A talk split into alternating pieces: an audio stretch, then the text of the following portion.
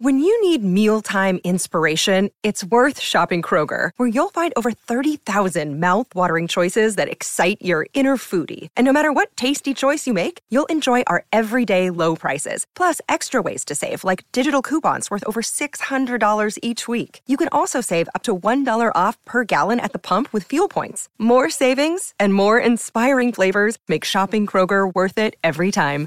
Kroger, fresh for everyone. Fuel restrictions apply. This is Eric Brotman, the host of Don't Retire Graduate, the podcast that teaches you how to advance into retirement rather than retreating. And this is Office Hours, where we answer questions that listeners just like you send in. We received a question from Madeline, who asked, I'm thinking of going back to work, but worried my husband and I will jump into the next tax bracket. What exactly does this mean for us at tax time? Madeline, this is a great question and one that um, that couples um, definitely wrestle with when there is a, a, change from one working spouse to two potentially in a household. Um, and partly, it, it, one, one of the things that's going to impact this result is the income that's going to be made by a second income in the home and whether that does create higher taxes.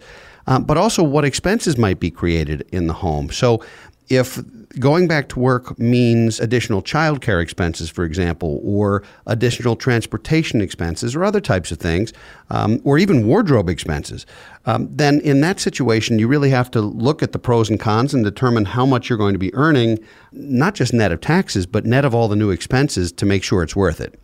Assuming it's worth it and assuming your your income will be uh, large enough that it that it overcomes any of those expenses or even if there aren't a lot of new expenses and you're able to, to start earning more money, how does that impact your tax picture?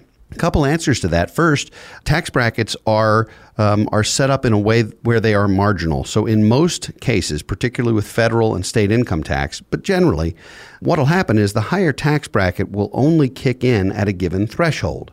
So uh, if the 24% tax bracket, for example, runs up through about $162,000 for a single person or, or twice that for a married couple, and you then eclipse that and wind up in the 32% tax bracket, the difference, that higher 8%, only applies to the income over that threshold.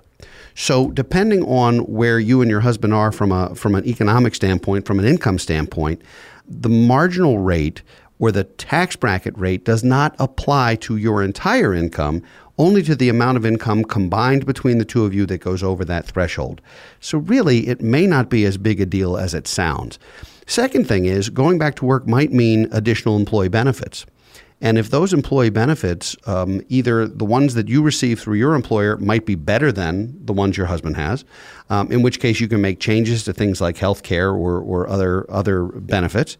The other thing is you might gain a retirement plan. And if you do, and you're concerned about the tax bracket, depending on your age, you can either put $19,500 or if you're 50 or older, Madeline, you can put $26,000 into a 401k or 403b or similar type of plan with your employer.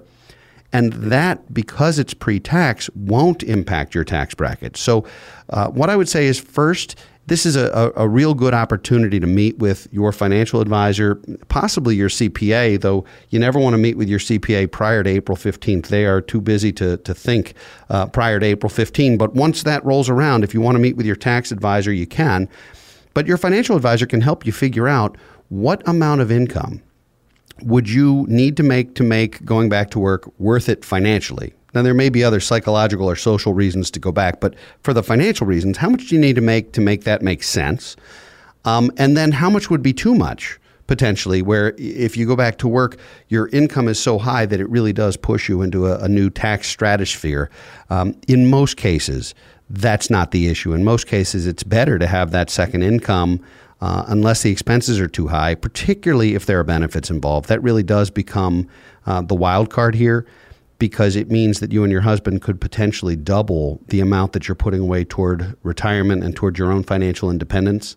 And ultimately, that is one of the key purposes of working is to get to the point where you're financially independent and work becomes optional Um, and you never have to retire, but it is sure nice to know that you're working for fun and not for uh, the need for money. So, Madeline, great question. Thank you for sending it. I hope this was helpful and, and certainly would encourage you to talk to your financial advisor or to get in touch with us.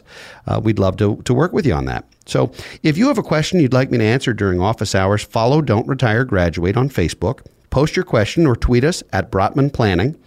I, I thank you for coming to office hours. Be sure to tune in for new content every Thursday. And for now, this is your host, Eric Brotman, reminding you don't retire, graduate. Securities offered through Kestra Investment Services LLC, Kestra IS, member FINRA SIPC. Investment advisory services offered through Kestra Advisory Services LLC, Kestra AS, an affiliate of Kestra IS. Kestra IS or Kestra AS are not affiliated with Brotman Financial or any other entity discussed. Hi, my name is Sarah, and I want to tell you about my podcast called can I offer you some feedback? I'm a business consultant and executive coach with over 20 years' experience in change management, leadership development, and naturally providing feedback to high performers. My podcast is for those of you who have a complicated relationship with feedback, whether giving, receiving, avoiding, or seeking. Feedback is essential for our development. In each episode, you'll hear from real people across industries with their ideas, perspectives, and best practices on feedback. I'll also be sharing business bites with you simple explanations of organizational tools, management techniques, and leadership philosophies that will help you and your businesses thrive. You can listen to Can I Offer You Some Feedback on your favorite podcast app or learn more at evergreenpodcasts.com.